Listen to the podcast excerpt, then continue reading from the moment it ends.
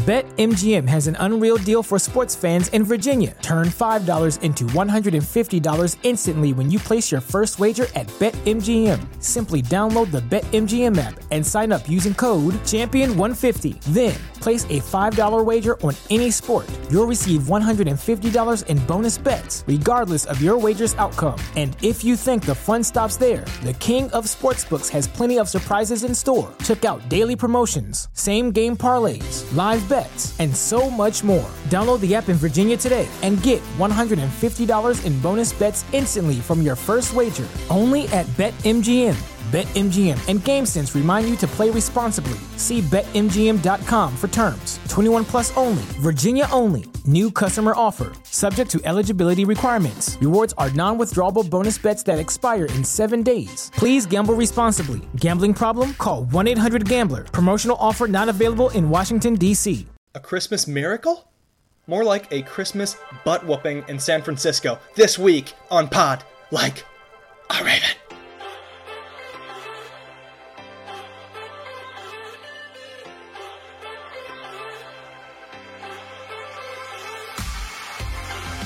Ravens 33, 49ers 19. Let me say this again.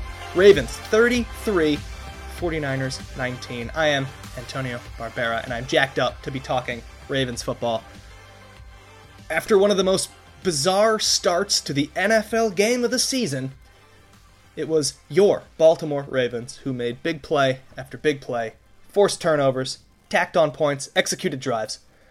The Ravens are now Super Bowl favorites, not technically, and Lamar Jackson is the MVP favorite, technically. Let me bring in my co host to talk about one of the best Ravens wins in a very, very long time. Jace Evans. Whew. How you feeling? Coming off, first of all, coming off the holidays. Merry Christmas to both of you, but coming off the holidays, watching all those dumb games Sunday, maybe watching some of the Monday, and then having that peak Ravens prime time win in San Francisco. How you doing? I'm doing great, Antonio. Merry Christmas uh, to both of you guys. Uh, yeah, I, this was, I think, certainly the most unexpected win of the season. I feel like I was saying even before the season kicked off that this felt on paper like the biggest, like most obvious loss on the Ravens' entire schedule at San Francisco on Christmas night. Uh, and to to go and win, and not just win, but dominate largely uh, for for certainly uh, the way this game went, I did not kind of anticipate. You know, you get these five turnovers, just kind of make a statement. I didn't see that coming, and so all those things combined, I think it made it like one of the, certainly the most satisfying victory of the year, most fired up I've been, and I think you mentioned among the best wins in a while. I think you have to go back to that win over the Chiefs, Week Two, 2021 season. Uh, I think this is their biggest win since then in terms of just like how I felt in the immediate aftermath of the game, even during the game. Um, it's the biggest statement they've made since then. Like their most exciting uh, game for what it means for their season or could mean. Uh, yeah, just really fired up. Didn't expect uh, to be talking about a win when we uh, signed off last week. So it, it's great to be here today uh, and get to reflect with you all on this game that, yeah, I mean, the sky's the limit for this team. We'll obviously get into it more, but uh, you know, there, if there weren't expectations before, there's real expectations now because this team can win the Super Bowl. Tim Horsey, Tim, how are you doing? I, the same. I ask you the same question. How are you doing this Tuesday as we record? I'm better hearing Jace Evans saying this team can win the Super Bowl because you know we are we are the hive mind of Pod Like a Raven, Jace and I of the ultimate pessimist, but I kind of feel the same way. Um, that was a San Francisco stomping that was an utter obliteration of the best team in the league, quote unquote. Um, not to be the hot take guy because God forbid we get subtweeted about that, but having like the whole MVP conversation completely shift because Brock Purdy got found out by us. Like we were the people to find him out. Doing it all on Christmas night. I was a mess leading up to 8:15, um, and then to come in and the, the weird safety we'll talk about. and then moving on from that to get to where we are at sitting right now with I can't stop scrolling the Ravens Instagram page because of all the stupid content. I mean, not stupid. It's it's very good content. The social team is great, but like just the abundance of content they're putting out with here's this victory dance, here's this touchdown again, Lamar escaped this guy, here's this fun thing that happened. It's it's it is so much fun to be a Ravens fan right now. Um, and you know, I'm long story short, Antonio, I am doing great after that, and I cannot wait to talk about it with you guys. You know, we go back and forth with recapping these games in terms of offense, defense, first half, second half. I mean, we can pick and choose. It's it's good all over the place. The thing I will say to start is and we have to remind ourselves, the three of us have to remind ourselves of this every week, every season. Lamar Jackson will give you a chance to win every single football game. It doesn't matter where the game is, it doesn't matter how good the other team is, it doesn't matter how many points you think the other team is going to score, X's and O's, Jimmy's and Joe's, all that stuff. He is in every game. There's a reason all that underdog stuff exists. The record is good. The against the spread stuff is is excellent and we have him in December playing really good football. Wasn't even his best game by a mile, but you know, the highlight for him, the whole like, you know, what's the narrative play? What's the MVP conversation play? Probably that 30-yard run at the end of the first half. But he made throw after throw throughout the game, didn't turn the ball over, had a few splashy plays, got his touchdowns, avoided the turnovers and had the the perfect game given who you're playing and where you're playing. Um, I, I'm imp- so impressed. He continues to kind of turn the page as the complete quarterback. Got to do it in a major profile game, and is now your favorite to become a two-time NFL MVP. Obviously, it's not guaranteed, but a, a, a really nice encapsulation of his season, of his progression um, as an all-around just out, unbelievable, outstanding MVP quarterback in a in a high profile high profile game. And it's funny, Antonio, because I, I'm kind of with you in that. Like, I feel like I don't feel too differently about Lamar. Like in this game, I felt like he might have even had like like watching it live. I felt like his game kind of against Jacksonville might have been like more spectacular in terms of just crazy plays. I guess we talked about like the likely play, but you're so right. I mean, he was just so in control, and, and uh, the no turnovers is the biggest thing because that's obviously a thing we've harped on him with the stupid turnovers. And while that safety was very stupid and was his fault, not the ref's fault for running 20 yards backwards into the end zone uh, and then taking a grounding, you know, that's Lamar's fault. But he, from that moment on, I thought he was great. I mean they they score on seven straight drives against the Niners uh, in this game once they got rolling, which is apparently something that I read in Jeff Zrebiec's piece that the Niners haven't given up drives or scores on seven straight drives in 18 years, and there's been plenty of bad Niners teams in that span too. So it's just a hard thing to do, and it's an especially hard thing to do against what is yeah the perceived best team in the league with a great defense at their place. I just thought um, it, it, was, uh, you know, just a masterful performance. And the MVP conversation, it's weird. I'm not sure that I personally think Lamar should be MVP. I'm not really sure who it should be. It's kind of a weird season in that respect. There's days I think it should be Josh Allen, but if the Bills don't make the playoffs, how can he be? There's days I think Matt Stafford might be the best quarterback in the league, and yet you look and he's, you know, I know he missed some games, but he's not like there's like five guy, five or six guys ahead of him in every single category. So it's a weird year, but certainly few teams ask their quarterback to do as much as Lamar. I thought you saw it in this game. He leads them in rushing once again, um, and the pass yards, and yeah, just the lack of turnovers too. Uh, I didn't think he held the ball too much. Uh, that was a thing we were kind of complaining about against Jacksonville. I thought he did a pretty good job job for in that respect. So yeah, I mean, I thought he was just another great game, and it, it's just insane. Like I to have these two performances back to back, and who knows, we'll talk about the, the, still two big games to determine some stuff. But if he doesn't completely collapse, he, he's going to probably win the MVP again. And I just going back in time and telling me there's a world where the Ravens would have like a two time MVP quarterback is hard to imagine when I'm I'm sitting watching like 12 to 10 games in 2005. Yeah, when I watched Kyle Boller on his knees throw it through the uh, uprights, I knew that guy was definitely no. I'm kidding. Um, I think it's interesting what you say, Jace. Of like your opinion hasn't really changed. I agree. I think the MVP thing is, and not to be cynical, what eight nine minutes into this podcast already, but I think it's more about the parody of like they can't figure out who the MVP should be. Like Brock Purdy was the MVP favorite before this game, and we all just figured out Brock Purdy. Everybody just figured out yeah. Brock Purdy. Uh, that that he is just a guy in a good system that faltered against a really good defense that was really pissed off about being five and a half point underdogs, which we'll get to. But um, what I what I and the Jacksonville game is kind of the same here. What I learned about Lamar Jackson, or maybe kind of just reinforced because you know this already, and, and Antonio mentioned it as well, is if he doesn't beat himself, nobody's beating that guy. And it was the perfect amalgamation of everything that we have talked about with Lamar, where, you know, clearly he's talented. Clearly he can make all the throws. The arm angle stuff is ridiculous in the best way possible. Like a mobile Matt Stafford in the way that he can just get the ball out at any sort of angle around any sort of defender and also make them miss, which Matt Stafford obviously can't do. But with that,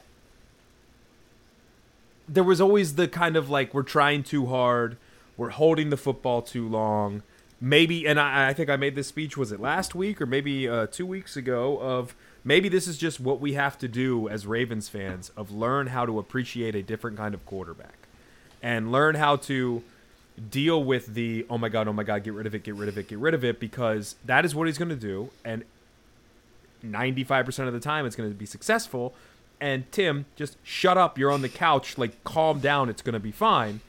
And I went into this game kind of thinking that, you know, ball of nerves, obviously, but kind of when when the Ravens were on offense, kind of having that in my head of like, look, don't get worried about the whole seven seconds, you know, whatever. Even with Nick Bosa coming off the edge and Chase Young coming off the edge. By the way, didn't really hear a peep out of them. Get to that later as well. But part of the reason you didn't hear the peep is because not only was Lamar making people miss, not only was Lamar making plays, not only was Lamar doing the crazy fun arm angles and, and doing the Lamar stuff, but he was getting the freaking ball out too, man. Like he was back foot, zip, pass, go, move, and it clearly was a message from that off from the um, the offensive coaching staff. I think you're really seeing, again, hand up, fans' point of view, guy who doesn't watch the all all 22 or whatever it seems like they're all clicking on all cylinders. Where Todd Monken realizes that yeah, Lamar's going to have to kind of be the guy, especially in the run game, you know with explosive plays because Keaton Mitchell just isn't there anymore.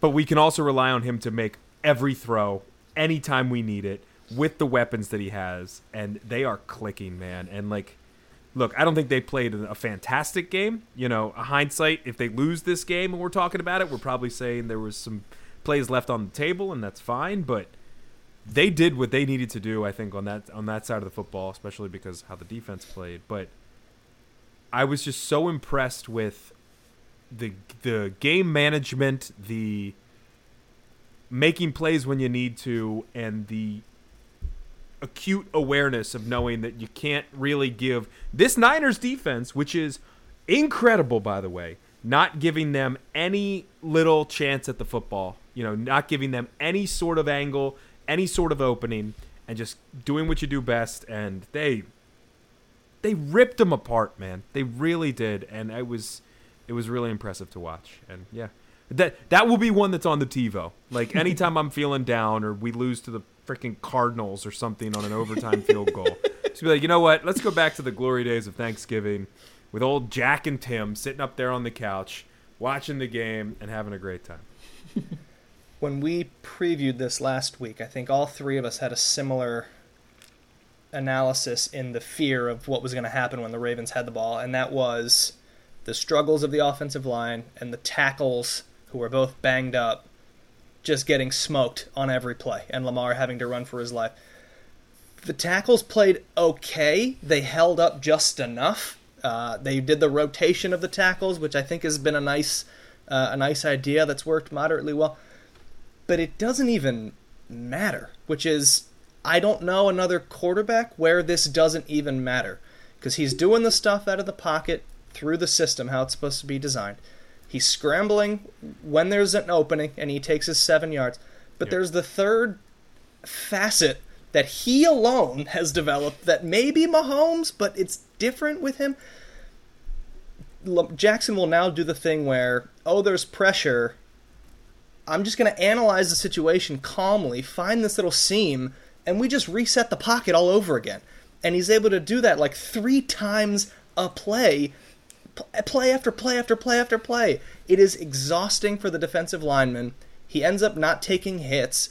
He constantly has, I can still run here and I can still throw here, which is how he gets the Gus Edwards throw for you know the three yard dump off that goes for 50 yards because the linebacker was adjusting to the previous play when he broke out of the pocket and actually ran. This time the linebacker has to immediately run at Lamar and it just opens this wide open gap. And he's just, he's like resetting what a pocket is in the NFL over and over and over again and he's completely comfortable while doing it and aware of exactly where these defensive linemen are at all time. It is it's um, mind-boggling at how the last I don't know a couple of months, maybe even less than that, he's been able to do this uh, over and over and over again, and it makes the job of the tackles and the linemen kind of easier. Just pick a direction to push him. It doesn't have to be perfect. I'll fix it. I'll adjust. I'll step up. I'll slide over, and then we start all over again. That that, is what I think he's been able to do. He did that a ton against the Jags, as Jace mentioned, and he was able to do it here when we thought that was going to be the biggest pain point for the offense, and it wasn't at all. Some other names, some other offensive guys that whew, I've, I've enjoyed. Um, Isaiah Likely is a playmaking tight end. He is not a replacement to Mark Andrews. That's nice to see. One of the most exciting stiff arms I've seen uh, from a Raven in a very long time, with the uh, get off me, uh, you know, yards after the catch. Zay Flowers from the first quarter of this game made it obvious to everyone he wants the ball, he wants the bright lights. He's not over, you know, kind of overexcited or too jacked up in a big game. He wants the ball. He wants to make big plays. He's not afraid that he's five foot nine, you know, a hundred and something uh, pounds. Um, and that is going to like seeing that from a rookie now I have confidence in him in January in playoff football games, not kind of, sh- you know, oh, they're down seven in the third quarter, like haven't heard from Zay Flowers in, in an hour. No, no, no. He is going to be involved. He wants the ball. He wants to make plays uh, after he gets the ball in his hands. Um, anything else, guys, from, from you, what you saw offensively uh, from players from scheme or, or anything else? Not too much on my end, Tim. Did you have anything you wanted to add? I, I mean, I love, I, I love I'd say likely. You know, we could talk about. We could talk about. I'm pretty sure his Instagram handle is the gorilla, which just in like wait till wait till we have Mark Andrews and that guy and Zay Flowers and the corpse of Rashod Bateman and maybe Odell Beckham Jr. Like it's gonna be a lot a lot of fun stuff going on. But I think yeah, I think Antonio makes the point brilliantly there of he is not just replacement level. He is like a guy that they can rely on that Lamar is going to as well.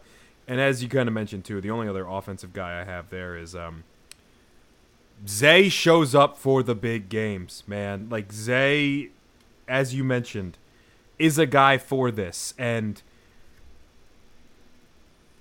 this is gonna sound cynical, and I don't mean it to sound cynical. Almost sa- like it's almost like, oh man, he's having too much fun, like planning the celebrations because he knows he's so good that I'm waiting for the diva to come out because he's like a sweet, innocent little child at this point. Like, just like, I'm a rookie and I'm killing these guys and this is great and I love everything. And then eh, he's not going to be a diva. I'm just that, that very, that's like the back of my brain, like creeping up the, the crippling like anxiety coming through of what can make this go wrong.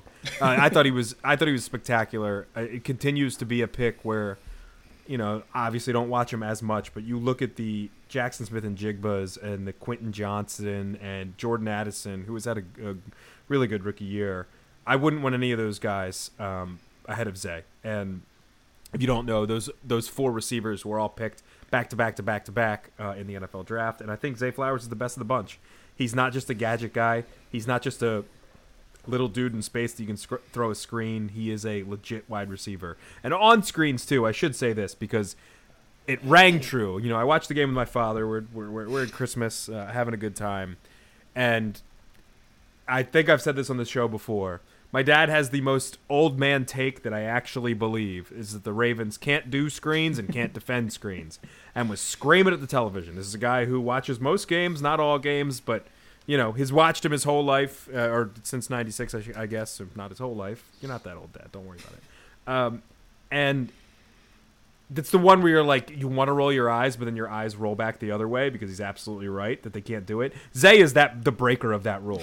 Zay can run screens. Zay can do screens for the Ravens. The Ravens can do screens with Zay. So you know, old man fan sitting on the couch take, but it's just, it's it's fun to watch this offense and how they're clicking and I, I, I'm not going to say anything bad. I just I hope it continues the way it's continuing. The, only other thing I was going to touch on with the, the offense, Antonio, was the uh, what and what I like to see is because I forget which one of you mentioned it, but um, there were points left on the table. I, I would say in the first half, this wasn't a perfect game by any means, and I think you know, it, you know, it is hard to have a perfect game against a team that is, you know, the Niners are still the number one seed even today after losing this game. They're a really good football team, probably going to be the one seed.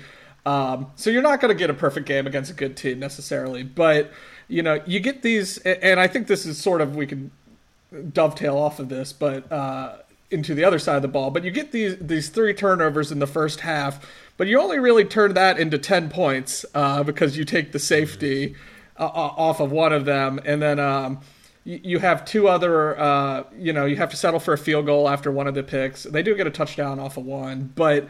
Uh, it's only a four point game at the half. Uh, and so I think what I liked with the offense was the killer instinct in the second half when they get some turn, they get a stop, they get some turnovers, uh, and they score two touchdowns in the span of 18 game seconds. Basically, like consecutive offensive plays with touchdowns, and, just in that sequence, uh, they're able to kind of stick the knife in and, and force like kind of end the game right there. And that's I feel like something we just haven't seen a ton of uh, at times from the Ravens offense necessarily. And so that that was I think the most encouraging thing was when when they were gifted opportunity, especially in the second half, to put the game away. They uh, mostly until the very end, uh, seized it in, in, the, in, that early kind of third quarter sequence, and that's something I do feel like was lacking because it was hairy, but you know the offense they put the hammer down and, and blew it open um, when they were presented with the opportunity to, and that's kind of what you have to do in the NFL when every team is pretty much the same as we've seen this season and with the MVP debate. So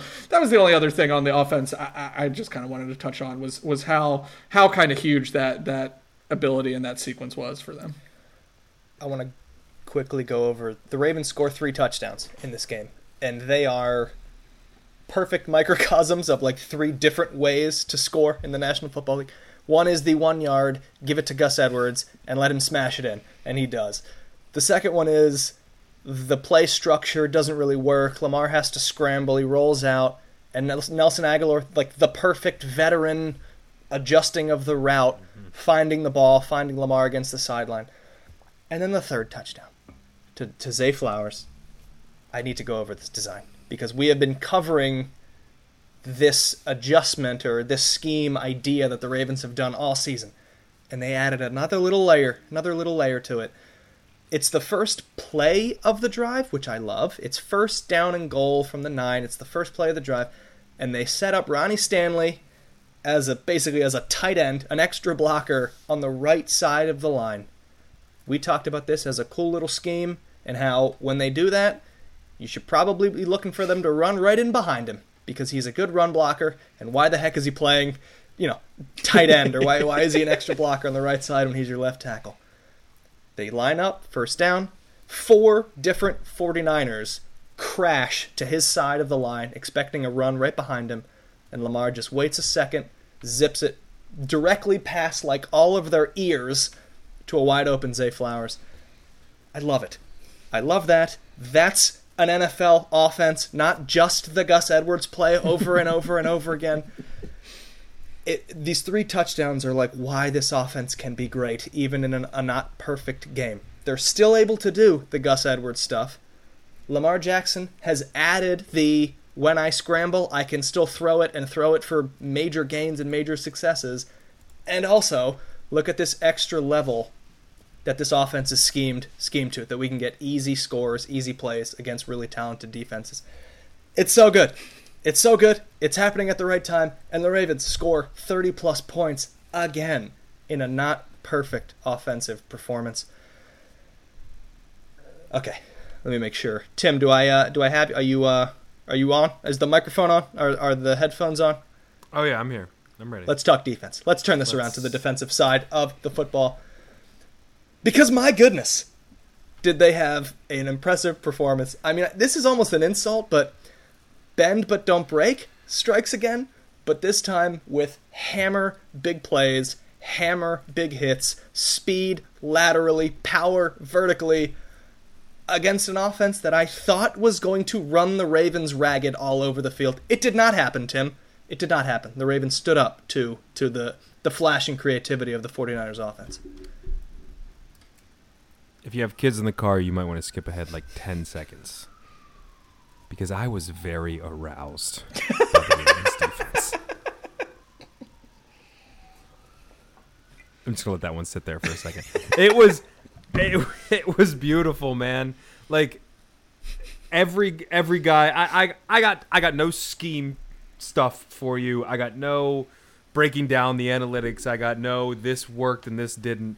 That was a oh, we're five and a half point underdogs. Oh, you guys are the talk of the league. Oh, we're being disrespected this entire time. That defense, the whole the whole team heard it. I mean, Lamar Jackson calling out Mike Florio at every opportunity that he had, called him Mike Flores like multiple times. It was absolutely incredible. Um, but the defensive side of the football, they knew and they came out with a vengeance. I, I was watching uh, again with family, and you know I kind of was explaining to them as as as lax football fans of look, the Niners. This is before the game. The Niners are going to get their plays. Like, don't worry about it. They're going to get chunk plays. It's going to happen. Kind of maintain. And there was a couple, you know, the George Kittle, the Christian McCaffrey play, um, but each of them had like a singular play, maybe two, you know, and that was kind of it. And after that, the Ravens, man, just put their foot on the throat for the entire football game, making play after play after play, turn af- turnover after turnover after turnover, and asserting dominance. And frankly, not to pick on him too much because God knows the rest of the the sports media world is doing this for the next couple of days, making Brock Purdy look like a child, look like a toddler on the football field, not ready to deal with what was coming at him.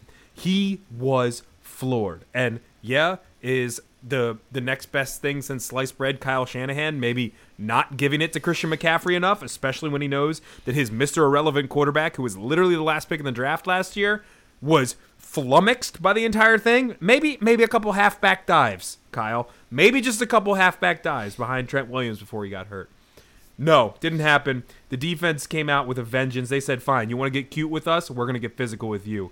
Patrick Queen saying, "We play a brand of football that nobody in the league wants to play." We, I, I'll bring up the quote right now. I have it. I have it saved because it's in a group chat. It might be in multiple group chats that I've sent out today because it's one of my favorite things in the entire world.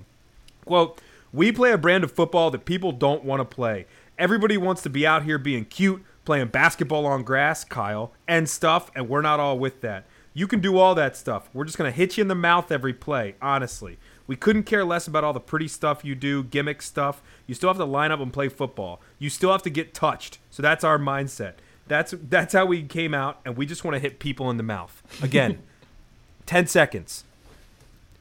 I am aroused by what this defense is doing. It is a physical brand of football within the limits of what you can do today in in today's NFL and what have you. The the NFL that Bernard Pollard hates and all that fun stuff. But they are the most physical team I have seen in this modern era of we do not care about what you're doing on the offensive side of the football. You are going to feel us all day.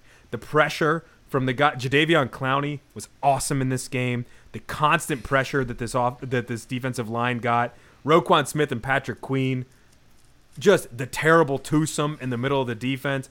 Kyle Hamilton is an all pro safety. There's nobody in the league better than Kyle Hamilton at what he does because there is nobody in the league that does what he does on a football field. The way he plays deep, short, getting getting chop blocked while being blocked and then getting up after being smashed by a right guard, pushing him off and then making the interception. That type of stuff doesn't happen. Kyle Hamilton I said this. I, I was talking to my, my parents last night watching this game, or on, on Monday night, excuse me, watching this game. Kyle Hamilton is the Ed Reed of the box.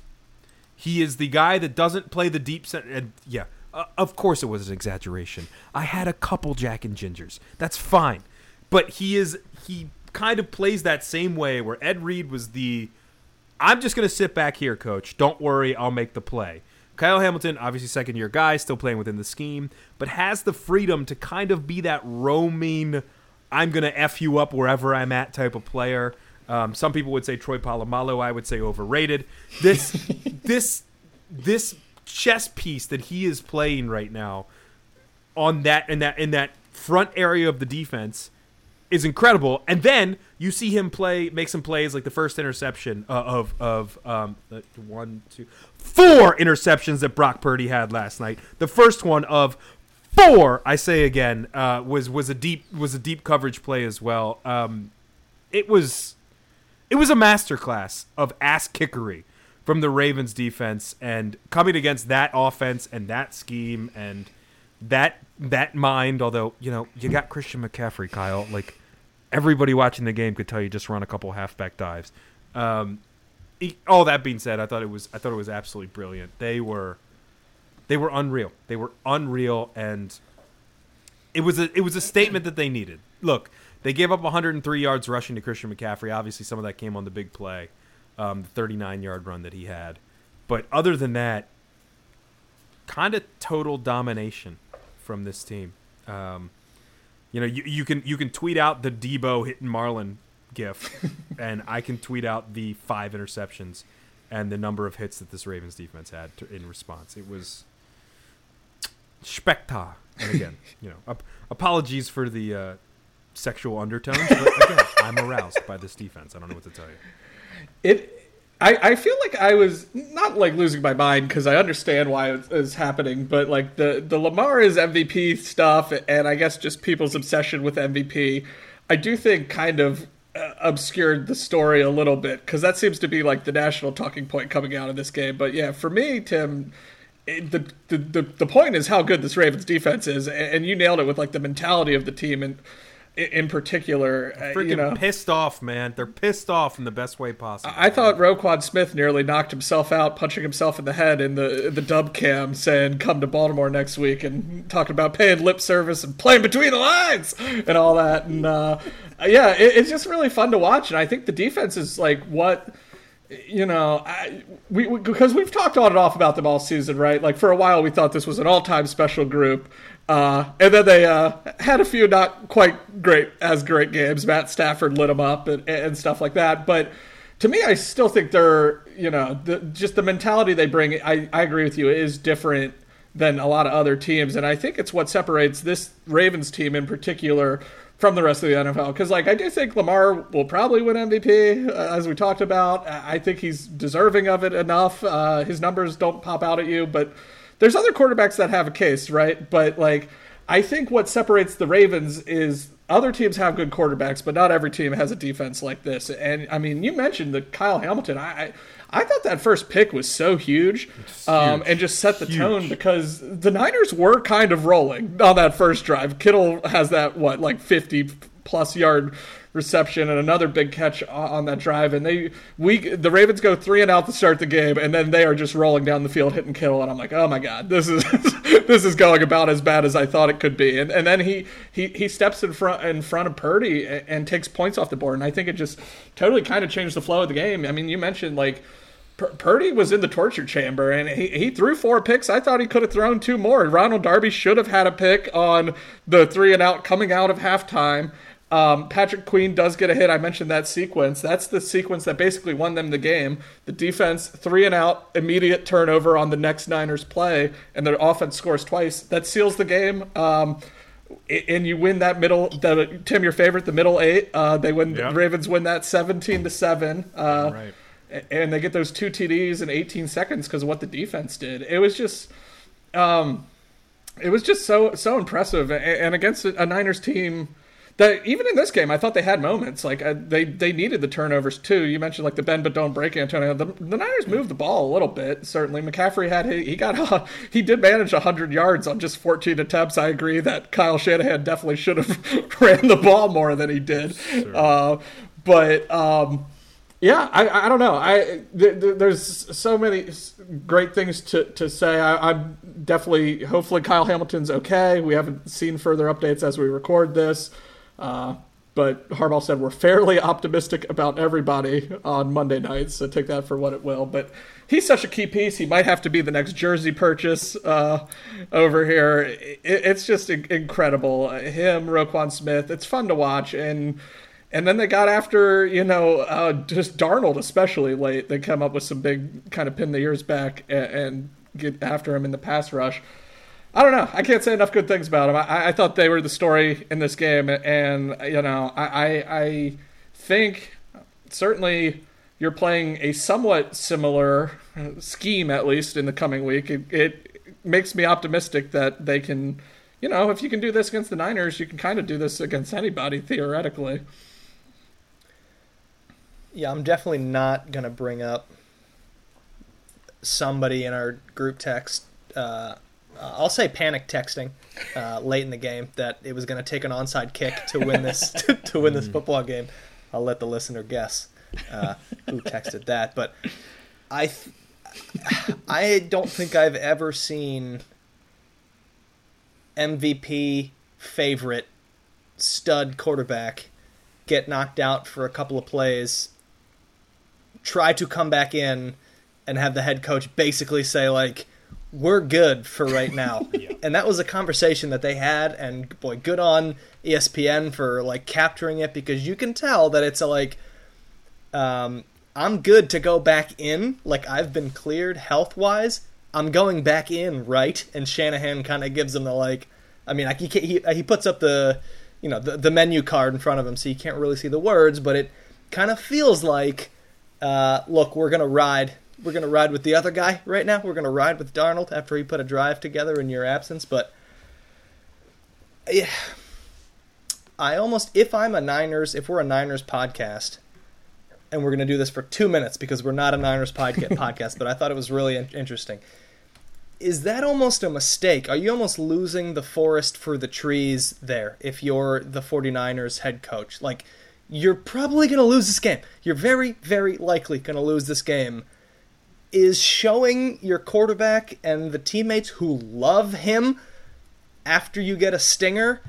No, we're going to go with this like washed veteran because he put up a scoring drive against a defense playing prevent to like take minutes off the clock. I feel like it was just it's such it like the value of that to like lose have your quarterback lose a ton of confidence because guess who's playing next week? It's going to be Purdy to start and now he knows that he's got a guy like breathing down his neck behind him as soon as he has a bad series. Like, I don't know. Be curious if I'm maybe I'm overthinking this or who cares about the 49ers. But what, what do you guys think about that?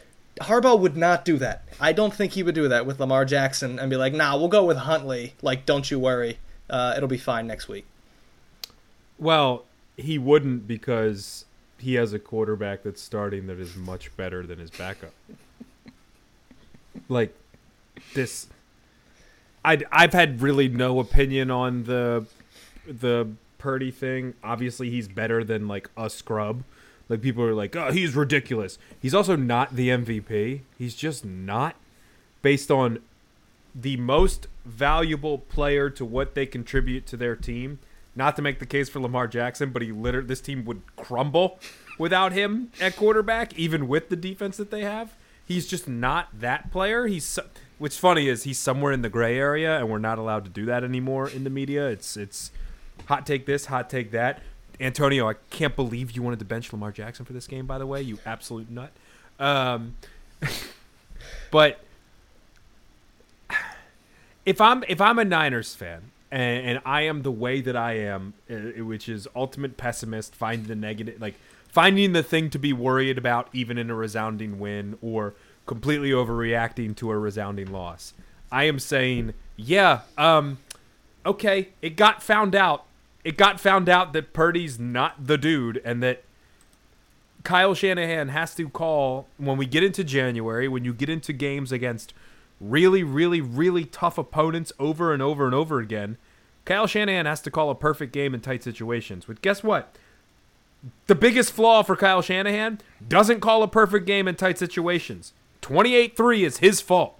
Like, it, it is objectively his fault that the Falcons did not win that Super Bowl. So, I.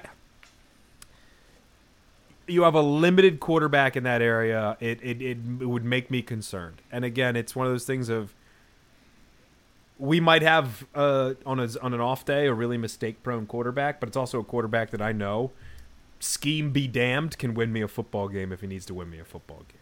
And Brock Purdy is just not that guy. And neither is Sam Darnold, by the way. um, it's just it they just don't have that because it's this whole I can build the system and we can just put the quarterback in it and it will work. We haven't really seen that work. We haven't seen that work. We just haven't and I don't, you know, to to the to the Super Bowl level, to the we are going to win the Super Bowl type of level, with, which the Niners should be striving for. So, yeah, if I'm, I'm, I am concerned if I'm if I'm a Ravens fan or yeah. Niners fan. Jesus, I'm not concerned. I'm fine. I am a Ravens fan. Everything's great. Everything's good. Nothing bad can happen. Not uh, no. nothing bad can happen at all. Yeah. Uh, it's a good question, Antonio. I, it, it's a kind of one of those double-edged sword things where, like, like if you put Purdy back in and he do, after Darnold scores and he does throw like a fifth interception, that doesn't seem great either. and, and but I, I it, it's it's so weird because it's hard to even kind of figure out what Shanahan's goals were at the end of this game. Like if he was interested in winning the game, uh, how he used his timeouts, and just all, all everything that involved that. After Darnold gets sacked and they don't take a timeout, and then then he's taking timeouts when the Ravens have the ball up 14. I was just like, what are you trying to accomplish here? So I don't know. I can't I can't speak for the mind of Kyle Shanahan of exactly sort of what his goal was, but I, I, I'm I'm with Tim. I I'm definitely concerned. I think I probably lean. I would have. If you think Purdy is your guy, I do think you probably have to or should have put him back in. But I also see the value of just being like but that's why I'm saying I don't know like what his goals were because if you're just like, yeah, we're gonna lose this game, we're throwing in the towel and playing Sam Darnold, like that's fine. But then like they were actively also trying to win still based on the way Shanahan was doing things, so it, it was very confusing all, all, the way around. And, and I yeah, I I agree. I I would say it could it could throw uh, a team like the Niners off, uh, Tim. Except we'll get to it in the gambling section. They play the Washington Commanders this week, so I think I think Brock Purdy's going to start and be a okay and probably throw for five touchdowns, and the MVP race will get stupid again. Um, but uh, yeah, it was a very very odd game and a very uh, very Kyle Shanahan a reminder of some of the Kyle Shanahan things watching this and watching the Niners a full Niners game, uh, which I don't you know always do unless they're in prime time, and being like oh yeah, he does some weird stuff from time to time. All right, a, a few more uh, intangibles to, to check off here. Uh, I mentioned this uh, vaguely at the top. This is the seventh game where the Ravens have scored 30 or more points. They now have the number five scoring offense and the number one scoring defense. I think that's pretty good to winning football games if you're doing both of those things at that level. Um, I thought the Ravens could have finished this game off like officially much earlier than they actually did. Mm-hmm. Um, they have a fourth and one uh, from the one in the first half early, and they go for it and they give it to Edwards, the bus, and he gets a yard and they score a touchdown. And then you're in the second half, and the score is 30 to 12. It's an 18 point game, and you have the exact same scenario uh, and they kick a field goal to make it from 18 points, a three score game, to 21 points, a three score game. It's a yard. Go try to get it. If you get it to four scores late in you know in the second half, the game is over. If you don't get it, they still need multiple touchdowns, and they will now have to go 99 yards to get one of them. Like I, I really didn't like that decision. I didn't like it specifically because they went for it.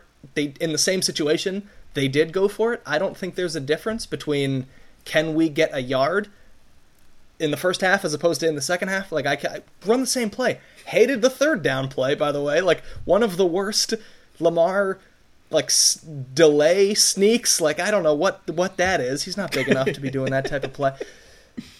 I think they should have just done the Edwards run on third down. And but anyway, um, that was a little disappointing. It was a little like the only way that they let the team back into the game is by keeping this at this score. Like you've been aggressive because you know the scenario. Keep being aggressive.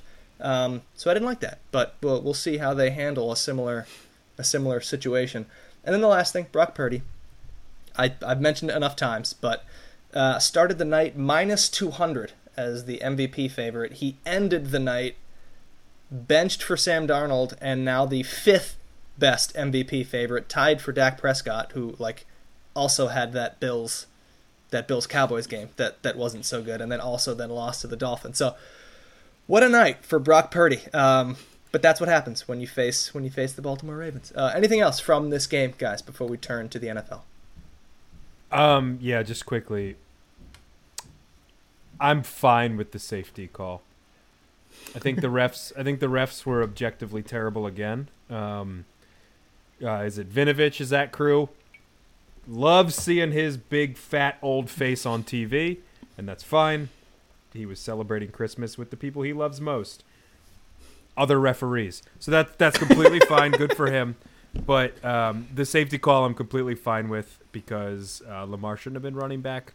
I- I've I've heard like and look, I I get it, and I've heard this like, well, Lamar Jackson's the one player who could escape that, and that's fine, and and, and totally I get it. And look, if we lost by two points, I'm might be barking up a different tree, but in but in the moment, I was screaming at the TV, not at the referees, which I'm doing a lot by the way during these games. I'm screaming at Lamar Jackson to get rid of the ball and stop trying to do the hero stuff that he was doing. Literally running back 20 yards and then tripping over a referee. Referee shouldn't be tripping in that position, but also you turned field when you were going right. All of a sudden pivot left because you're Lamar Jackson and you can do that on the dime. It happens. It's your fault. You should have gotten rid of the ball. And I thought that I was in the right there. And then I immediately checked Twitter as I'm in that commercial break, going, you know, going using the the restroom and, and looking at Twitter as you do because my mind has to have constant stimulation like everybody else in 2023, soon to be 2024. And I was the only person that thought that, apparently, according to the entire world of Elon Musk Twitter. It was just everybody was like, "That's ridiculous. I hate refs." da, da, da." And like, I'm usually all over the bandwagon of ban referees. They stink. That one I couldn't agree with. Um, and but all in all, the reason Antonio did not bring it real bring it up in his notes for, for the most part is it didn't matter because the Ravens played well without it. So you know, good to see that as well.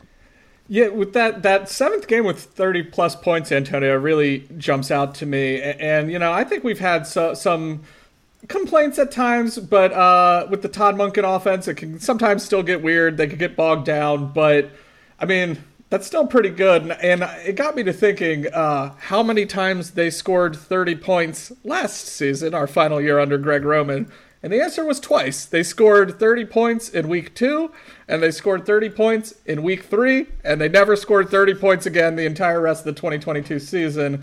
Um, so yeah, the offense is by the measure of scoring points, which is maybe reductive, but uh, I don't care. It's the most important stat for an offense. Uh, they've taken a huge step forward this season. So that that's been very nice to see. I kind of agree with you on that that fourth down. I, thought it was kind of weird and a weird about face, but I also get the value in making it a 21 point game because you keep blowing these leads.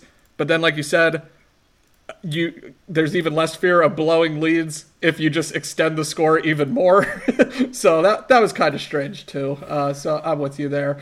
The only final thing we touched on the Florio stuff, uh, but clearly the Ravens liked being underdogs in this game and, and took it personally and heard the noise from him specifically in the media at large about being underdogs.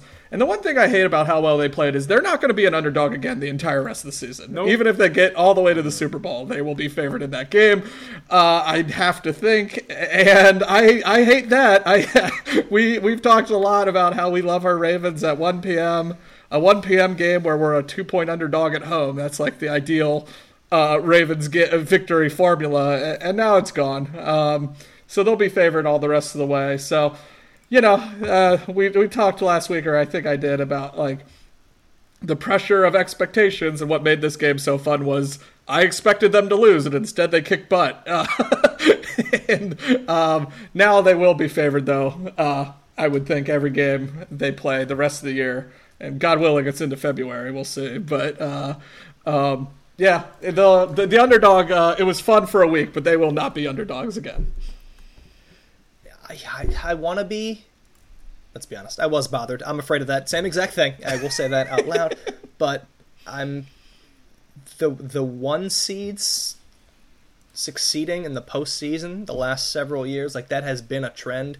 One and two seeds, like they're the ones that go to the Super Bowl in each conference more and more often. So I'm a little bit more comfortable, slightly more comfortable with it uh, than I would be than I would be maybe in other uh, eras of my life. Maybe if you turn to like middle school me, you know, I'd be like, no, no, wild card for me all day. Let's go, Joe Flacco on the road. Uh, uh, nothing, nothing gives me more confidence. Well, what gives me fear now is Joe Flacco on the road uh, on a different team for the Cleveland Browns as we go to the NFL here. Um, let's talk AFC North quickly first. We know the Ravens have the one seed uh, at the moment. We know they uh, control their own fate, all that stuff. We will get into that a little bit more in the playoff scenarios. But the AFC North, topsy turvy. Again, Jace Evans has tried to be right with these teams in the North, and they have let him down once again because the Bengals, after seemingly having taken a bit of a hold of third place, I'll say, in the division, they get just blown blown out by the Pittsburgh Steelers that we wrote off and have written off like six different times this season. It's been odd. Um, Bengals now kind of struggling to see if they can grab a, a wild card spot. The Steelers somehow still alive for that, and then the Browns um, continue to win with Joe frickin' Flacco, and we can only hate it so much because it's Joe Flacco, but he is legitimately slinging the ball all over the field, and they look good on offense and on defense. And I'm conflicted about a potential playoff game with a wild card Browns with Flacco coming into play, the Ravens, in whatever round it may be. Uh, but I guess we'll start with Jace because it's unfortunately, Jace, you've been you've been like having to deal with this week in week out. But where are you now with the uh, with the AFC North? Uh, I'm lost. I'm still lost, Antonio. I, I, the the Flacco thing has went from being like, oh, good for you, to like now a legitimate concern, kind of, as you were saying. And God willing, it's the wild card Browns. Somehow there's still a path for the Browns to be the one seed in the AFC. They are currently the only team that isn't the Ravens or the Dolphins who has a shot at the one seed. The Chiefs do not after they lost on Sunday.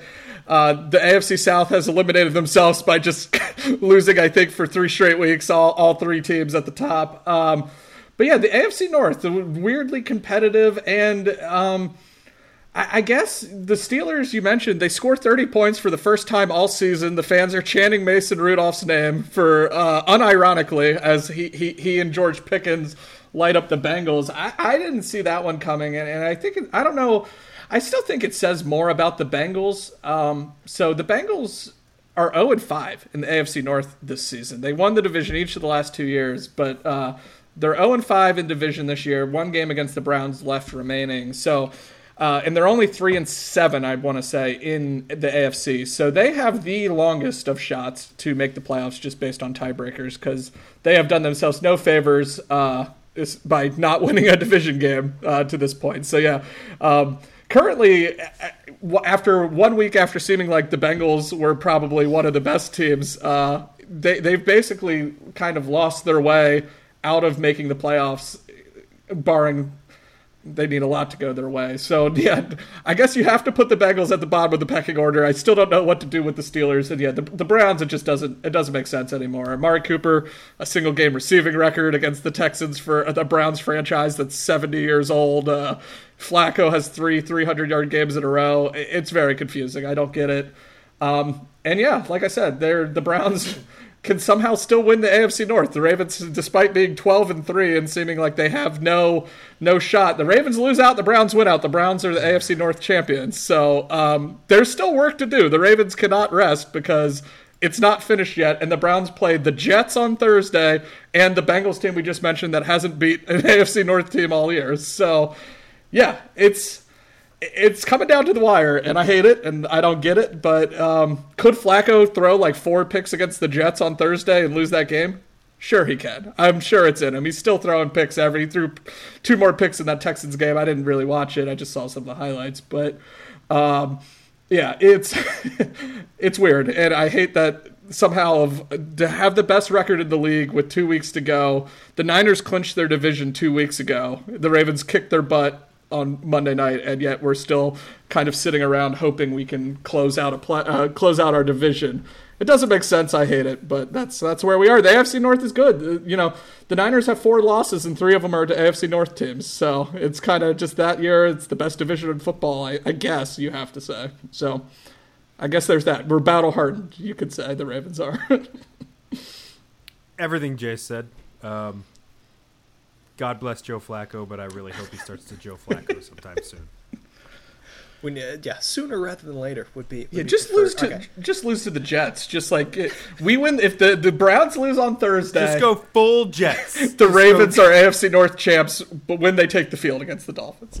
Well, just wait, just wait till we get to my picks uh, later. So, well, I'm picking, I'm picking against the Jets. So how this has gone for me, that might be the perfect, perfect recipe. Um, okay, let's look at the playoff scenario. Ravens one seed, bang, bye. I like it.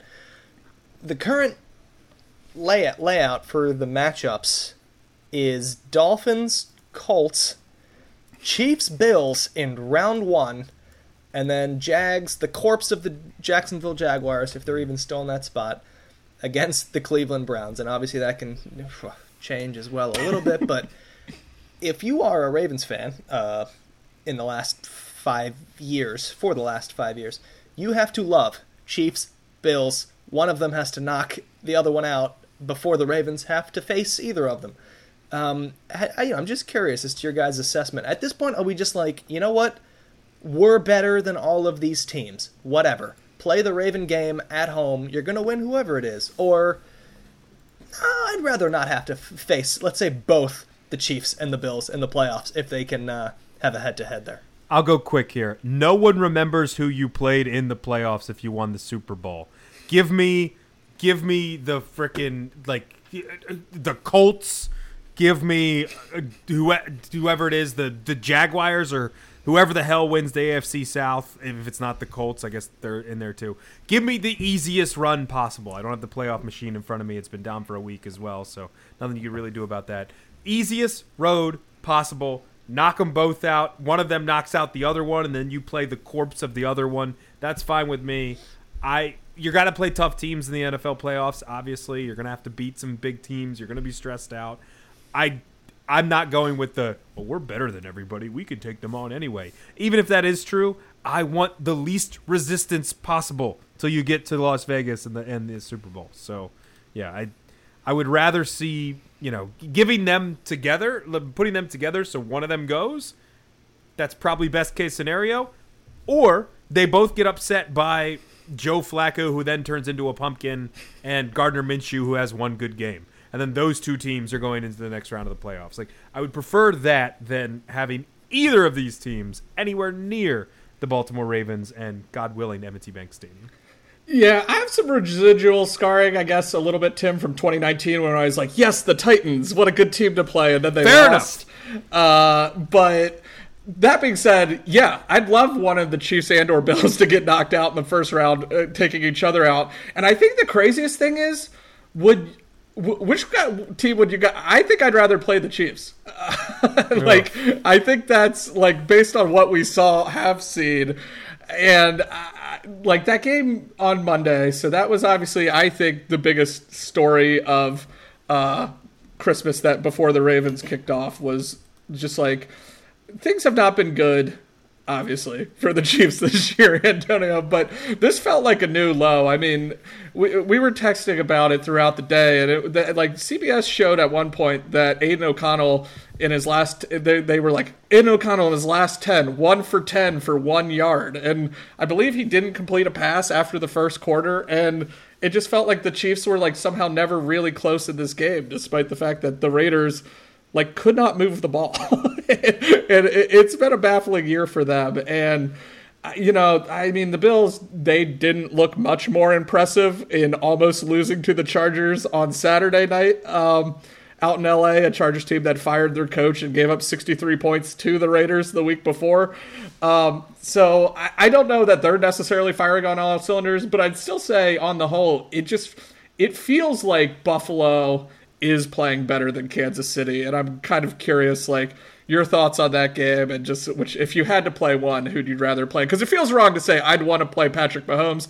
He still scares me a little bit, uh, but just that something's just wrong, something's off, and I, it uh, it it feels like they'd really have to come together suddenly to make a Super Bowl run again. The Chiefs thing, man, is it's like the the cycle of like a bad relationship and then you know it starts off and you have this everything is great and flowery and amazing and then like when it's bad when it's gotten like as bad as it's ever gonna get it's the whole like can you pass the ketchup? What do you mean? Yeah can, yeah what do you mean? Yeah i can pass the ketchup. Oh like i'm not able to pass the ketchup? Obviously i can pass the ketchup. It's like oh my gosh. That's what the chiefs offense it like it was this perfect beautiful thing that was unguardable and creative and the players are like designing their own plays during the week and then oh everybody's having fun everybody's got a say in this. And now it's just like everybody just hates each other and the plays that they try to create lead to the worst turnovers possible.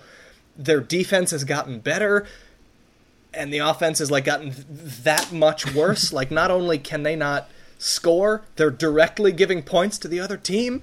The chiefs defense plays like amazing and they're still down two scores. Like I, and I say all of this, and uh, oh, I almost went back to the relationship parallel and said maybe something that would be inappropriate, but I'll put it this way. Even those worst relationships, like they somehow have those very fiery moments when you least expect them. And that's what I'm afraid of for the Kansas City Chiefs is they get to the postseason, they've looked ugly all year, and then it's just Mahomes heater time.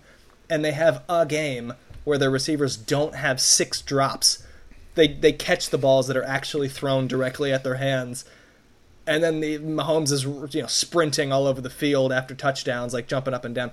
I think I'm still afraid of that. The Bills, their defense is not good. First of all, we like kind of know that they have a lot of injuries. Josh Allen will he is who he is. He will make ridiculously bad plays multiple times a game. You can like kind of bank that in. Um,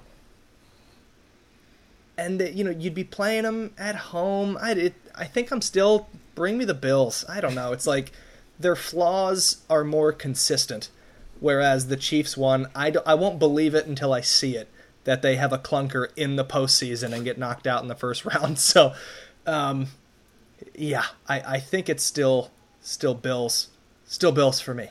Um, what I would like is what I'm trying to think of like what's the best team for that seven seed to like pick off the Dolphins in the first. I think it's got to be Steelers, and I hate myself. Oh my god! It's like, oh, they put up the perfect like defensive matchup, and Watt is just getting to Tua over and over and over again, and their Dolphins are down ten, and they lose the ability to complete a forward pass, like kind of what happened in the Titans game and late in the second half there.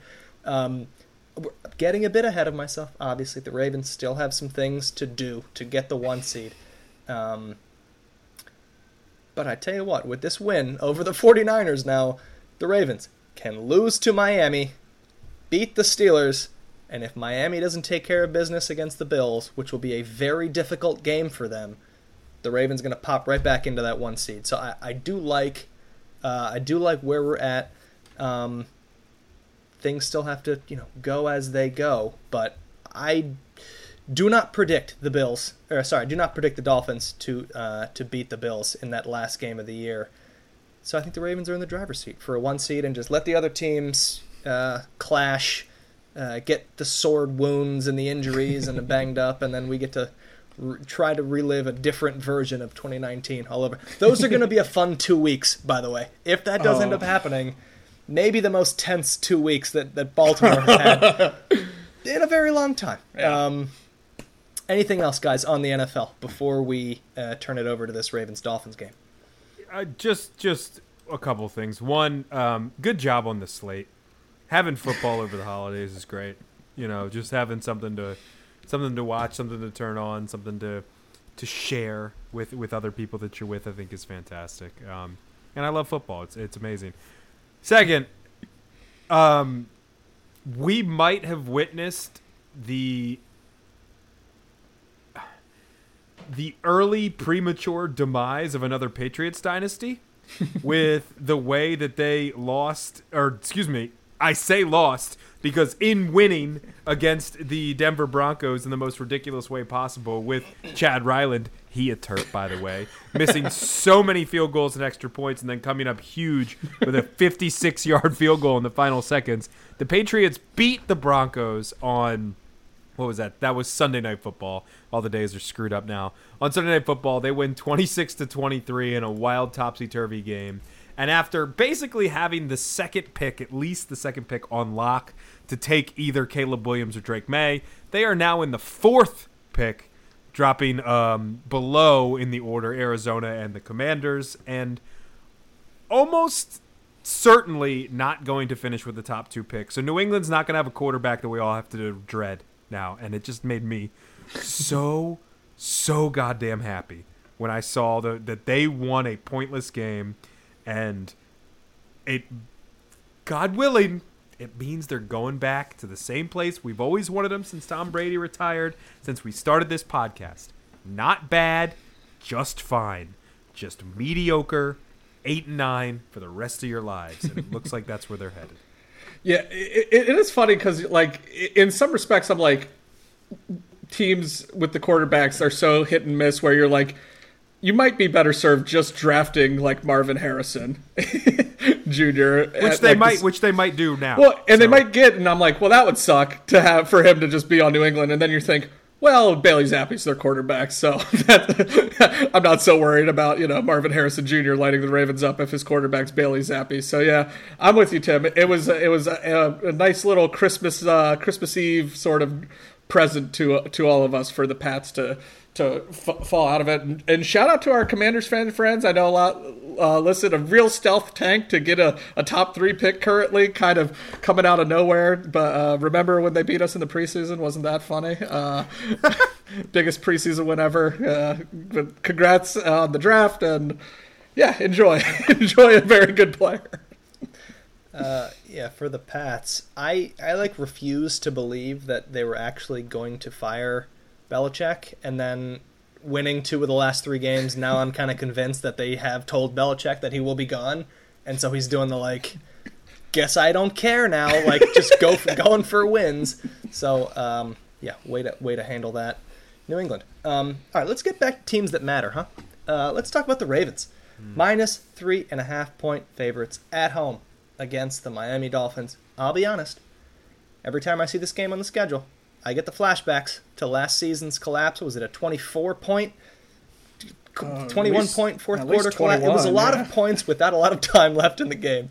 Um, and the Dolphins didn't even need all the time to complete the comeback, which was maybe the more frustrating part of it. A lot of blown coverages, a lot of Tyreek Hill just in acres of space.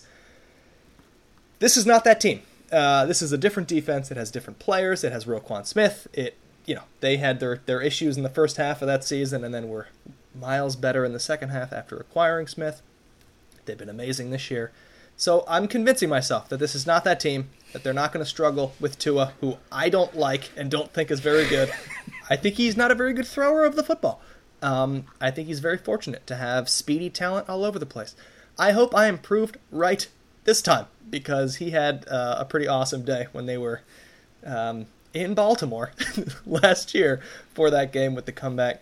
Um, let's start with the Ravens' offense against the Dolphins' defense. Um, Jace, if you know, I my memory of this defense is that it has been very bad, but I think I'm looking at I think I'm looking at like the September October span, and they've actually been a bit better. So I'm like slightly more worried now about the legitimacy uh, of the Dolphins' defense. Yeah, I think this is the the, the matchup that's going to get overshadowed by just the kind of high power nature of you know the number one scoring offense versus the number one scoring defense uh, for our, our Ravens, but. Uh, yeah, the Dolphins' defense has gotten steadily better kind of throughout the season. Um, certainly, improved from when they gave up 48 points to the Bills. That was kind of their low water mark on October 1st. But they, have gotten steadily better. It's improved, like Jalen Ramsey coming back's help. But what they do kind of really well is they get uh, they get after the passer. They're second in the league in sacks, and even though they lost Jaelan Phillips for the year, they, they still seem to be able to get a good bit of pressure. And they're they're only two sacks behind the Ravens, who lead the league with 54 sacks. The Dolphins have 52. Um, and obviously, Vic Fangio, their defensive coordinator, who the Ravens have had various run ins with in the past um, uh, during his time as a coordinator and head coach. So I don't think this will be easy. And I think it's going to be another good test uh, for the Ravens offense. I don't know that, you know, the Dolphins defense has maybe quite the flash of the, the 49ers unit, but they've been really solid and getting better. So I think you know they, they kind of hold the Cowboys in check a little bit. I didn't get to watch a ton of that game on uh, on Christmas Eve, but um, yeah, it, I, there, there's at least the Ravens have to bring their A game because it's not going to be, I think, just an, an, easy game from that from on that side of the ball. Yeah, I mean, there's playmakers on the defensive side of the ball, and Vic Fangio has kind of been the guy who, you know, has has figured everything out for them. Watch out for Jalen Ramsey, turnover machine. Um, you know, I'm not telling you anything you don't know here with this. If if the Ravens offense plays the way the Ravens offense has for a very long time, uh, we should be okay. And if if Lamar kind of just does what he did against a better defense in the 49ers, makes the plays where he needs to, but doesn't get too crazy and finds that fine balance, I'm not really worried about the offensive side of the football. It's the other side where – I'm not necessarily worried, but there there's going to be your battle of wits. How about defensively for the Ravens against this Dolphins offense? I mean, Tyreek Hill was banged up. He has since returned. But now Jaylen Waddle with an ankle uh, issue suffered in that Cowboys game. We don't have a ton of info on the severity. The, the last thing that I saw was, uh, oh yeah, it, it it's looking like a high ankle. I've lost all sense of what a high ankle injury is in the NFL. Anyway, he might he might be deceased. He might be dead, uh, or they might have to amputate the foot, or he will just play against the Ravens. And I really have no idea. So um, I would prefer to have one less very talented speedster on the field for this Dolphins offense. I'm not sure if we're going to see it, um, but assuming that they are at relatively full strength, uh, how do you see this this matchup going between, as Jace mentioned, number ones head to head. So you, you mentioned last year's game, and I, I did dare to look it up, Antonio. So uh, in, in, last year's matchup, uh, Jaylen Waddle had 11 receptions for 171 yards and two touchdowns, and Tyreek Hill had 11 receptions for 190 yards and two touchdowns, as the Ravens did blow a 21 point fourth quarter lead. Um, now I agree with you. This is a different team. That was game two of Mike Macdonald. Um, they they uh, have have made a lot of changes in the secondary. Roquan Smith was not on that team. Uh, I think it's improved for the better. Their pass rush is certainly better than it was in that game.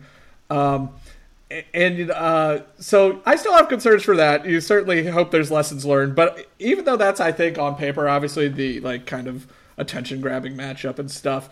I think what actually concerns me is uh, the running game. The Dolphins are a pretty good rushing team. They're they're fifth in the league in yards uh, per game on the ground. Mostert's had a pretty solid season, um, right up there with McCaffrey, I believe, in terms of like touchdowns or rushing touchdowns anyway. Um, and uh, we're down to 12th against the run. I know we've been talking about the Ravens' run defense and how sometimes it doesn't like because I thought they were pretty good on Sunday too, or like how somehow the stats never seem to confirm what we think. We've talked about that. I thought they were pretty good, but McCaffrey did get his. We mentioned a 14 for 103 for him, and uh, you know, I, I think could have certainly been more if the 49ers ran the ball more. So obviously, Mike McDaniel, the Shanahan guy, was their was their OC right before he came over. So it's a lot of similar ideas and concepts and stuff. And so I think if they run the ball a lot, I, that's kind of what what actually concerns me more than even in the, the Tyreek and Waddle and Tua connection. Because I'm with you, Antonio. I'm not a I'm not a Tua believer. Uh, Talia better, and uh, you know, I I I just. Uh, I don't know. I, I feel like they can't do what they did in that game, which is what 22 catches for 300 yards, over 300 yards, and four touchdowns from last season. It just seems like that's not going to happen again. So I think that's where, for me, the if they can stop him on the ground, I actually think that'll be kind of the the more kind of key critical matchup. There's going to be like four people that listen to this podcast that get the Hia Terp joke that Jace just made in that rant, and three of them are on this call, so I appreciate that other one person listening. Uh, that you know, if you don't get it, maybe rewind thirty seconds to see if you can catch it because that was that was fantastic. Um, for me, it's you know, it, it is the battle of the guys that I keep mixing up with Macdonald and McDaniel, and I think that. I it's interesting you point out. Obviously, McDaniel comes from that San Francisco system. Um, it's a little bit different. Obviously, the weapons are a little bit different. It's more of a speed game rather than like much, you know a power type of kind of thing. It, this is all, you know, very lazy fan narratives, but this is kind of what you see when you watch the games. And I just wonder how much McDaniel is going to learn from seeing his former team and his mentor essentially and what he can take from that of because they are so similar okay the ravens did this how can i exploit that how can i do things differently and on the other side how can mike macdonald knowing that he just bested, you know, Shanahan, what does he do with the Padawan? What does he do with Mike McDaniel? What what how does he play the game of okay, I showed them this, how do we adjust to this because I know how do we adjust to what Mike McDaniel and the Dolphins offense is going to adjust to, if that makes sense. And I think it's going to be really interesting. I also think that the running game you mentioned, Jace, look, the Ravens have given up a lot of a lot of yards on the ground recently and they give up plays over the middle a little bit, but they get off the field, man. Like they have 54 sacks and they have 26 takeaways, both ranked first in the National Football League. Um, after the game against San Francisco, they get off the field. They know how to change games with plays like that. Sacks are huge. Like pressures are great. Sacks are the thing that actually end drives. Same thing with takeaways. And I think that being able to do those two things uh, will be will be really important. And I mentioned the run game because I think it was it Greg Olsen on this game um, over over the Christmas holiday, the Cowboys Dolphins game, and I think he made a really good point of the Dolphins do run the ball effectively, but they don't really run it up the middle. They're very much a stretch team. They're going to get out to the edges. They're going to you know stretch the field, and they got Raheem Mostert and De'Von Achane who are two basically track athletes in the backfield. They're going to try and get to the corner and try and beat you to the corner. How quickly can Roquan Smith, Patrick Queen, and Kyle Hamilton get to the corner? I think it's going to be super, super, super important. And, you know, I believe in our guys. And I think that our defensive line against their offensive line is a total mismatch in, in favor of Baltimore. Um, but that'll be that'll be important stopping that outside run game and adjusting to what Mike McDaniel and the Dolphins offense adjusts to off a scheme that is similar to theirs. I think it's going to be very important. It's boy, it's so useful from a confidence perspective having that 49ers game coming right before this one. That would have been the the tape for us to be like, wow, against very good pieces going laterally, the Ravens struggled, but they didn't they blew plays up over and over and over again, and I I don't even know if it was so much of oh the Ra- the Ravens linebackers are fast getting to the edge. It was more of just like they read the play, they did the job they're supposed to do. The edge set the edge, and they executed, and then made tackles, gang tackles with a lot of players involved. Seeing that has given me as much faith as I can possibly have in what I. Huh, kind of view as a gadget offense that the Dolphins, right? Yeah, no, no, no disrespect, no disrespect, but I kind of view it as a gadget offense. That eh, within the pocket, Tua is a different guy when he has to do a seven-step drop and find a guy in a tight space. Um, and I think that's what the Ravens make them do. Um, any intangibles, guys? Final intangibles before we get to our picks. Well, this is a hat and t-shirt game, Antonio. Uh, as mentioned, I guess the Browns could do us a solid and just lose to the Jets, and the Ravens would be AFC North champs. But I, but but I don't, uh, you know, I don't want to rely on the Jets. I don't want to rely on the Bills not billsing it up the way they have so many times this season and having to beat the Dolphins. If they just go out and they beat the Dolphins, they win the AFC North, they win the number one seed, and you can sit everyone you want against the Steelers. You could basically take two, three full weeks off. Um, you could debate if that's good or not, but whatever. Don't do that. Don't Yeah. do that. Uh, regardless, I still just wrap it all up. Don't leave anything to any other team's requirements or chance. But I'm optimistic they, you know, they won't have this kind of a emotional letdown after kind of such a big game of the the two top seeds or uh, in, in the NFL going against each other. And, and my reason for that is mainly, mostly tied to comments Lamar made after the game. Uh, he, he brought up 2019 and how they didn't quote finish the season uh, in his press conference. And when he was breaking down the huddle, which you know that was kind of a cool video. Tim, you mentioned watching all the videos of uh, Lamar, the team chanting MVP, and John Harbaugh also doing it. Uh, you know that was cool. But when he broke down the huddle, Lamar said, "We're going to take this one game at a time. We want to stay locked in. Our goal is to make it to February, not just the playoffs. We're trying to go further." So I don't know. It seems like he has the right mentality. Doesn't seem like he cares much about the MVP debate at all. I mean, maybe that's a flippant thing to say. I'm sure players care, but when you've already won it once, like it's almost just like, oh, cool, great. uh, but clearly, he, he's kind of motivated by winning, uh, at least in most of his comments, and really winning the Super Bowl. I think it eats at him the the the one play, one and three in the playoffs. Um, and as you mentioned, I think it was you, Antonio. Uh, the one seeds in the era of one by, uh, what one of them have gotten to the Super Bowl every year in the three years we've been doing it. So it, it's been very, or uh, two or most of the years. I think maybe that Bengals year didn't, but it's very important uh, to get the one seed now when there's only two of them, uh, even more than usual. So.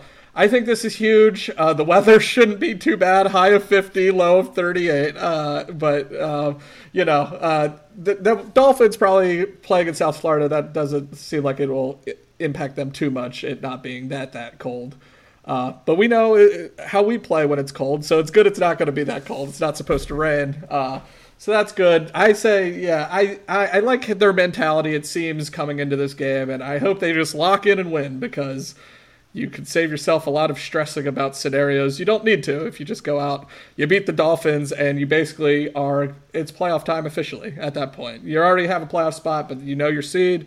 You know you're the division champs. You can celebrate and you don't even really have to play all that hard in week 18 if you don't want. So yeah i, I feel like that ha- that should be a very motivating factor to just go out, send another message against a good team who I guess if I have one other intangible, it's the Dolphins finally beat a team with a winning record, and it's the Cowboys team that can't win a game on the road. Uh, and all their numbers that we talked about, while impressive, have come against the literal weakest schedule in the AFC. 418 uh, winning percentage, I believe, in their strength of schedule. So, um, yeah, they mostly have beaten bad teams still, and also the Cowboys who can't win on the road. So, uh, it seems like the Ravens are a better team after what we just saw against the Niners. So go prove that. That is my message to the Ravens. and the Dolphins just, I mean, squeaking out a game against those Cowboys, as you mentioned. Jace, I'm buying. I'm buying all of that. Uh, I am taking the Ravens minus three and a half. I'm just, I'm mad at myself. I'm mad at me because I almost wanted to take them in that 49ers game with all those free points to work with, and I didn't. So I'm just not. I can't. I'm not. I'm not staying away from them. Um, I'm attacking them. I'm taking that line three and a half. I don't even think that's that bad of a, of a number for the Ravens at home with this win streak, with the confidence, with the points, with the number one defense. Um, the hat and T-shirt thing. The the crowd will know that. They will be loud, and I can see a lot of the Tua with the hands on the head, not being able to hear the play call and false starts and timeouts and all that stuff. Um, I went one and two last week because I didn't take the Ravens. You know that's on me. That's on me. Um, Twenty and twenty-eight on the season. It's been a dogfight, but uh, I'm just gonna go undefeated from here on out, and that's that's what you need, and that's how you're gonna make it work. Uh, so I'm taking the Ravens minus three and a half, and then two other picks for you here. Tim and I have, uh, I don't know, we've alternated weeks of just falling for rat lines, and I think what are both of us are falling for this one. I think. I think so. Yeah. It's it's the Bucks minus three at home against the New Orleans Saints. Tim, this line doesn't make any sense. Doesn't make sense. The Bucks have won four straight. They've scored 29, 34, and 30 in their last three games. They beat the Saints in New Orleans 26 to 9 earlier in the season. They're the only team in the South with a winning record, and it's only three points.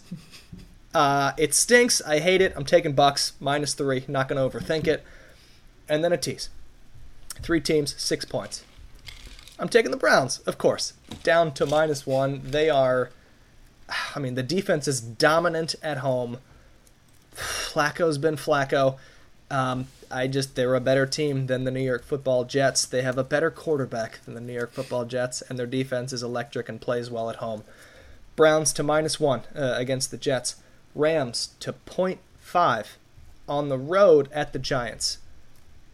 New York showed a little bit with Tyrod Taylor uh, against the Eagles, but I, you know, that's we've seen Tyrod Taylor before. He puts up kind of like good halves, uh, good backup performances in, in kind of spurts and then he reverts back to, to kind of being just a career backup. The Rams fighting for a playoff spot. Um, again, it's just a better it's a better team. It's the Rams with less than half, less than one point, uh, having to beat the Giants. And then the 49ers, I'm moving that down to minus seven and a half uh, against the Washington Commanders. I need to confirm where that is. Okay, it's on the it's on the East Coast, which I don't love, but uh, it's a tease, not not the straight line. So the 49ers coming off this Ravens game, they're still very, very good. And the Commanders are not. Can they win this game by two scores? Yes, yes, I think they can. So Browns minus one, Rams minus half a point, and 49ers minus seven and a half. Three team tees. Let's ride.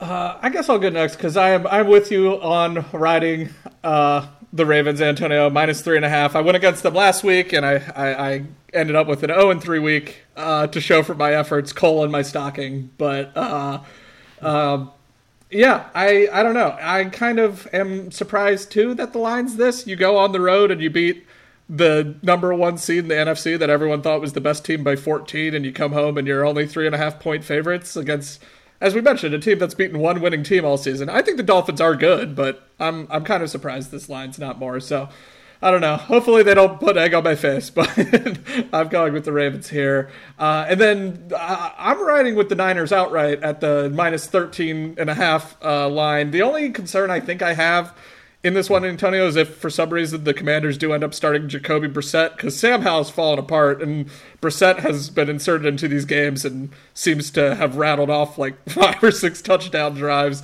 uh, every time he gets put in. Uh, one of the you know better backups in the league probably. But uh, if it is Sam Howell, it's uh, you know you're going against a team that needs to. The Niners still need to seal up the one seed. The Eagles win and kind of keep pace. The Niners have all the tiebreakers, but they have the same record, so the, the Niners need to keep winning. Um, to, to get that number one seed. And uh, yeah, they're going to be mad. They're going to be mad that they got embarrassed at home, but they're going to take it out on a team that stinks and who knows its coach is getting fired, and pretty much everyone's probably out of the building uh, after the end of the season, and they're just playing out the string. So I'm going with the Niners, even though it's a huge line. And then uh, I'm just going with our good friends, the Pittsburgh Steelers, plus three and a half point underdogs at the Seattle Seahawks. Um, you know, Seahawks are uh, uh, currently in a playoff spot. They have the exact same record, I believe, as the Steelers. Yes, they're both eight and seven. Uh, Seahawks two escapes in a row. Um, but I think Mike Tomlin is inevitable, and somehow Mason Rudolph is going to put this team in a win and in scenarios uh, in Week 18. I think uh, against our Ravens. So I'm riding with the Steelers there, just as underdogs on the road. I, I feel like every time Tomlin gets backed into a corner, it seems like he emerges. So I I think he finds a way to win out with another horrible team and get yet another season in Pittsburgh while um, all his fans are annoyed. So that's that's my final pick is uh, uh, the Steelers um, to cover. Uh, so like Jace, 0 and 3 last week, my worst week uh, on the show. 24 and 19 on the year. This week, if you know me, you know where I'm going. Dolphins plus three and a half. Ravens win by three. I mean, come on. I, I'm not. This it, it's getting to a point where I'm doing this for my own weird like psychology of I'm affecting something where I'm being negative towards the Ravens and they hear this and they come out and smack them, and that's completely fine. Happy to be wrong if they win. Um, so Dolphins plus three and a half. I, I'm with I'm with Antonio on the Bucks minus three. Give me all the cheese. Give me your cheddar, your Swiss, your provolone, your Munster, your gorgonzola, whatever you have. I'm eating all the cheese on that one. Bucks minus three at home to New Orleans. New Orleans, I bet on them to win over nine and a half games this year because I just thought the quarterbacks they were playing were absolutely ridiculous. I was high on their over uh, as we talked about, you know, months back before the season started, and I've been so wrong because Dennis Allen is inept at his job. No person gets paid that amount of money to be so so bad, and then Derek Carr is just yeah, Derek Carr. Baker Mayfield's playing well. Mike Evans is awesome. Uh, the defense is getting better, and Bucks minus three at home just seems seems too easy. So New Orleans is going to win, but you know here we are. I'm going to take it, and then like Tony Teaser, it, Tim Teaser is back this week for a three leg six point tease. I'm taking Jags minus one at home to the Panthers. I know the Jags are bad. I know the Jags are looking really rough. I know Trevor Lawrence has every sort of injury. It's the Panthers, and I know they just had a great um, a great loss against uh, against Jordan Love and the Green Bay Packers, and Bryce Young finally looked like an NFL player. But the Jags absolutely have to have this game. They couldn't have to have it any more than they currently do. So I'm taking Jags and essentially a pick 'em. I'm also taking the Rams in what is almost a pick 'em minus a half a point away to the New York Giants. You talk about the the West going east. Um, that can be a factor sometimes, but I'm knocking them down to minus a half a point. And Matt Stafford is playing really well. The Rams are fully in the playoff push. Like they are trying to get to the playoffs. This team, they've been one of the best stories of the year. Tommy DeVito's done, and that that whole storyline is done with the New York Giants. They have nothing to play for anymore. And if you think about the the west to east thing being a problem, the Rams played on Thursday.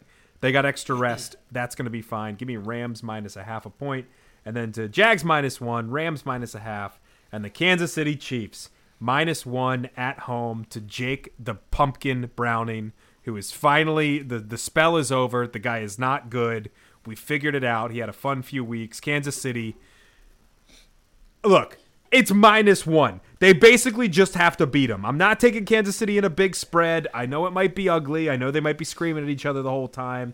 I know they're going to show T Swift up in the stands saying the F bomb, you know, insulting American dads everywhere in, in the stands when they cut to her just being passionate about her football team. God bless her. Um, Kansas, don't come after us, Swifties. We love you. Kansas City minus one at home to the Cincinnati Bengals as well. So again, Jags minus one at home to the Panthers, Rams minus a half away to the Giants, Kansas City minus one at home to Cincinnati. I wanted to put the Jags in the tees. I'm I'm I'm afraid of that Lawrence stuff. Yet another injury for him. He's got the knee, he's got the ankle, he's got the concussion. Now we got to add a shoulder to it. I I don't know if his status is confirmed. I mean, I want it. I want that one too, Tim. But I just You know what I'm not afraid of? You know, you know Jags what I'm not afraid of? The Carolina Panthers. That's what I'm not afraid of. Uh, all right, that is going to do it for us here. Uh, it's been a whale of a ride, a whale of a December when we actually have our our healthy starting quarterback playing meaningful football games. It's fun. This this team is fun. For Jay Sevens and Tim Horsey, I am Antonio Barbera. We will see you next week to to talk about the Dolphins game, to talk about the final week of the NFL season, the playoffs incoming. Thank you for listening to us, as always, here on Pod Like a Raven. We will see you next week.